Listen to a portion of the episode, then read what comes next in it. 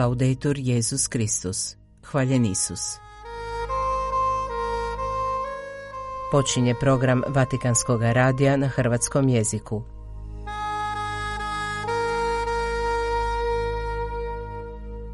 Evo sadržaja današnje emisije. Uz molitvu i bratstvo možemo izgraditi svijet koji je dom, a ne tržnica, istaknuo je Papa Franjo u podnevnom nagovoru. Nakon molitve anđelskog pozdravljenja, Papa je potaknuo na nastavak pregovora za prekid vatre u Gazi i cijeloj regiji, te posebno istaknuo da je razoružanje moralna dužnost. U Nikaragvi zabranjeno još 10 udruga. Mario Mihovil Letica danas govori o knjizi Hrvoja Kalema Objava i vjera.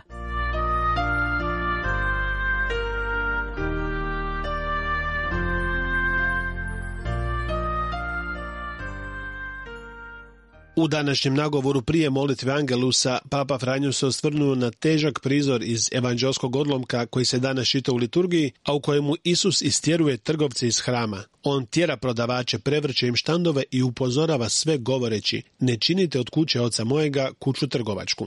Papa je predložio zadržavanje upravo na toj slici Božje kuće koja postaje tržnica. Naglasio da su to i dva različita načina na koji se postavljamo prema Gospodinu. Kako je rekao, u hramu shvaćenom kao tržnica, da bi se ugodilo Bogu, bilo je dovoljno nabaviti janje, platiti ga, blagovati na žeravici oltara i zatim svatko odlazi svojoj kući. U hramu shvaćenom kao dom, međutim, događa se suprotno. Idemo ususret Gospodinu kako bismo se sjedinili s njim i braćom, kako bismo jedni s drugima dijelili radosti i žalosti. Dodao je i da se na tržnici sve vrti oko cijene, a u domu se ne kalkulira. Na tržištu tražiš interes, u svome domu slobodno daješ.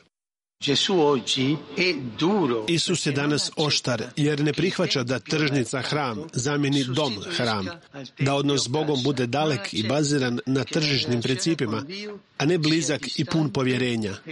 Isus ne prihvaća da tezge trgovaca zauzmu mjesto obiteljskog stola, cijene zauzmu mjesto zagrljaja, a novac mjesto milovanja, jer tako se stvara barijere između Boga i čovjeka i među braćom međusobno, a Krist je došao donijeti zajedništvo, milost srđe i blizinu. Papa je dodao da je to i poziv za naš korezmeni hod u sebi i oko sebe stvarati više ozračje doma, a manje tržnice, prije svega u odnosu prema Bogu. Pozvao je da molimo kao djeca koja neumorno i s povjerenjem kucaju na očeva vrata, a ne kao škrti i nepovjerljivi trgovci. Govoreći pak o nužnosti širenja bratstva, Papa je naglasio da postoji velika potreba za time. Budimo mi ti koji će učiniti prvi korak. Pozdravimo, ustupimo nekome svoje mjesto, recimo nešto ljubazno onima oko nas. Čak i ako ne dobijemo nikakav odgovor i netko nas poprijeko pogleda, stvorili smo toplo obiteljsko ozračje. A to se može primijeniti na mnoge druge okolnosti svakodnevnog života, podsjetio je Sveti Otac. Na kraju je okupljenim vjernicima postavio nekoliko pitanja. Kakva je moja molitva? Ili to cijena koju treba platiti ili trenutak pouzdanog predanja u kojemu ne gledam na sat?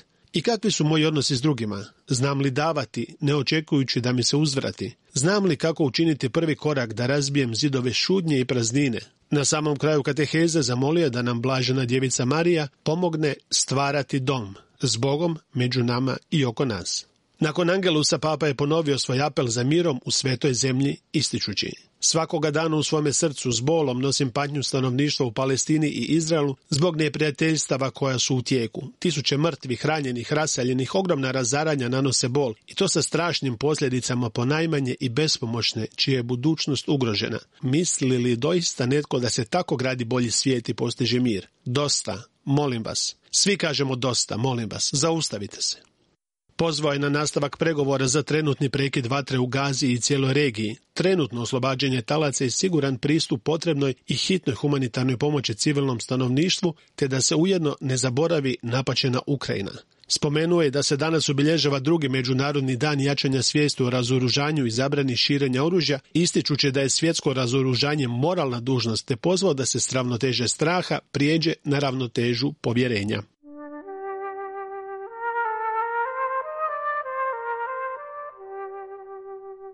Hrabrost, sjedinjena sa snagom, jamči stalnost u potrazi dobra, te čovjeka čini sposobnim suočiti se s kušnjom, istaknuo je Papa Franjo jučer na audijenciji povodom inauguracije 95. sudske godine Vatikanskog suda, osvrćući se na tu vrlinu koja, prema njegovim riječima, ne predstavlja posebnu kvalitetu duše karakterističnu za neke herojske ljude. Sveti otac, kao i prijašnjih dana, prepustio čitanje govora monsignoru Filipu Čampanelliju iz državnog tajništva. U svojem je razmišljanju papa istaknuo da često misli na hrabrost, prateći događaje koji se odnose na provođenje pravde, također u državi gradu Vatikanu. Ta je vrlina, napomenuo je, osobina koja se daje i jača u susretu s Kristom, kao plod djelovanja Duha Svetoga, kojega svatko može primiti ako ga zazove. Hrabrost dezorijentira pokvarene i stavlja ih, da tako kažemo, u kut, zatvorena i otvrnula srca, istaknuo je papa. Oni koji su hrabri ne teže vlastitom protagonizmu, već solidarnosti sa svojim braćom i sestrama koji nose težinu svojih strahova i slabosti. Tu hrabrost s divljenjem gledamo kod mnogih muškaraca i žena koji prolaze kroz vrlo teška iskušenja. Mislimo na žrtve ratova ili na one koji su izloženi stalnim kršenjima ljudskih prava, uključujući brojne progonjene kršćane.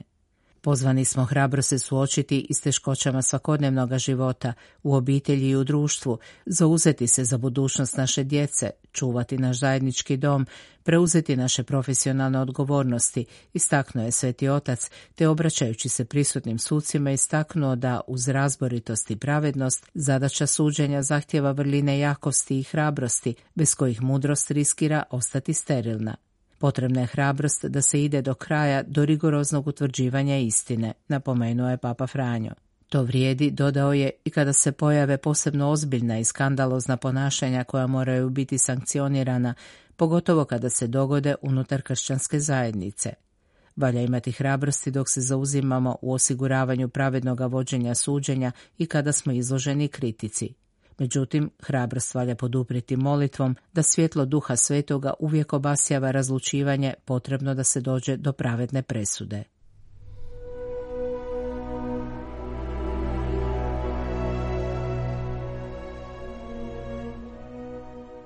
Vlada nikaragvanskog predsjednika Ortege ne prestaje s represijom. Ponovno je više zaklada, vjerskih udruga i organizacija na udaru zbog navodnih nepravilnosti. Riječ je o tihoj otimačini provedenoj na sustavan način koja je iz djelovanja udruga u toj zemlji postupno uklanja na desetke kršćanskih i katoličkih stvarnosti. Prije 10-tak dana nikaragvanska vlada proglasila izvan zakona i konfiscirala njihovu imovinu više od 10 organizacija među kojima izviđače i misionarsku bratovštinu Fiat de Marija. U utorak je pak zabranila djelovanje još 10 ustanova, zaklada, vjerskih udruga, među kojima jednu katoličku, sveučilišta i nevladinih organizacija. Odluka Ministarstva unutarnjih poslova stigla je putem uredbe kojom se neprofitnim udrugama ukida pravna osobnost. Optužba je slična onima iz prošlih slučajeva, odnosno prekršaji i nepravilnosti u prikazu financijskih izvještaja. Poništena je također registracija sveučilišta za upravu, trgovinu i carinu Marija Guerrero. Osim toga, 16. siječnja 16 nevladinih organizacija proglašeno neregularnima, od kojih je 10 bilo katoličkih ili evangeličkih. Prema službenim izvorima, 9 je organizacija optuženo da nisu poštovale propise koji ih uređuju. Tako je od 2018. godine ukinuto više od 3.500 političkih stranaka, udruga i nevladinih organizacija.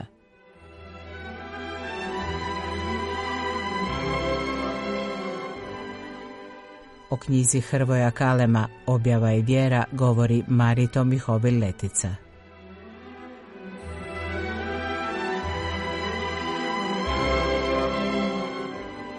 Magna karta fundamentalne teologije nalazi se u Novom Zavjetu i glasi: budite uvijek spremni na odgovor svakomu tko od vas zatraži obrazloženje nade koja je u vama, ali blago i s poštovanjem.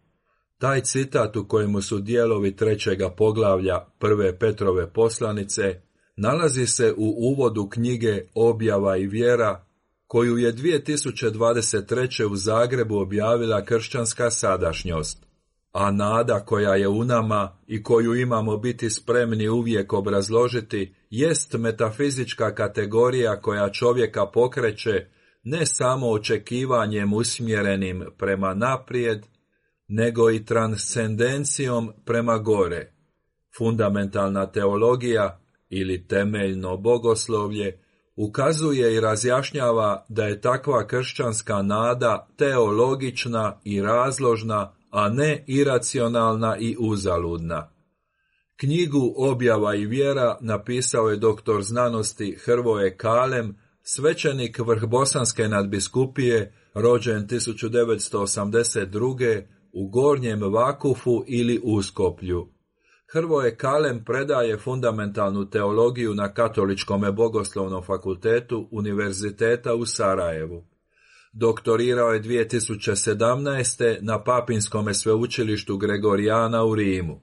Do sada je objavio 2 knjige, Konfinalije, Svećenik u kontekstu 2020. i Teološka promišljanja o zazivima Božjem milosrđu, Kršćanska sadašnjost 2022.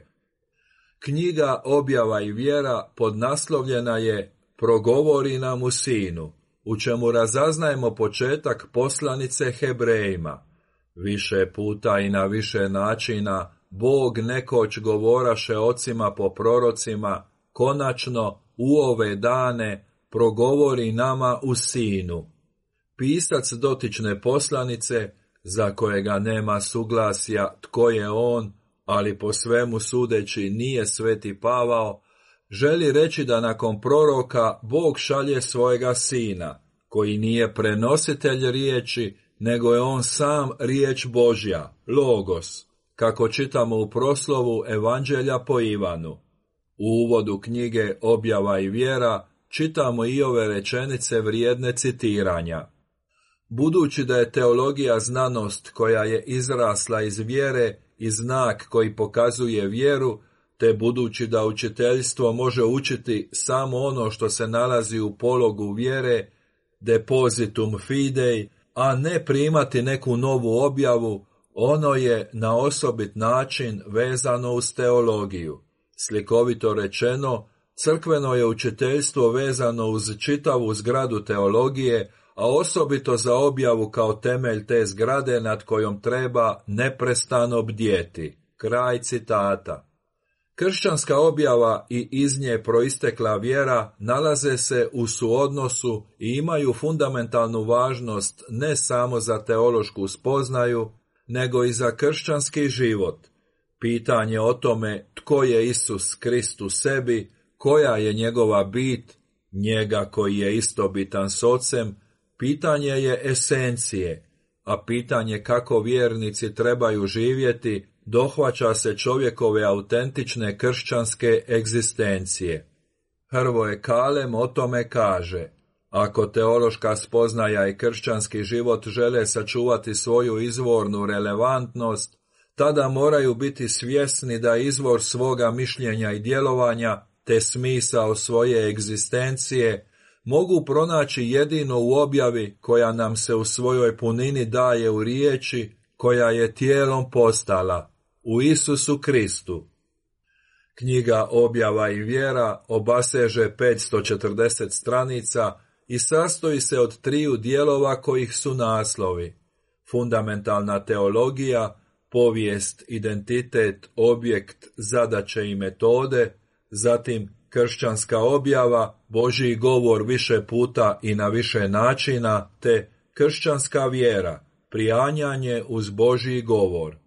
Posrijedi je vrlo vrijedno izdanje koje fundamentalnu teologiju u susretu objave i vjere razmatra duboko, višeaspektno i obuhvatno. Knjiga zavređuje svesrdnu pohvalu i preporuku.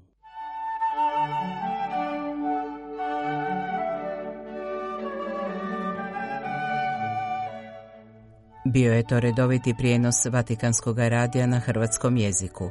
Hvaljen Isus, Laudetur Jezus Kristus.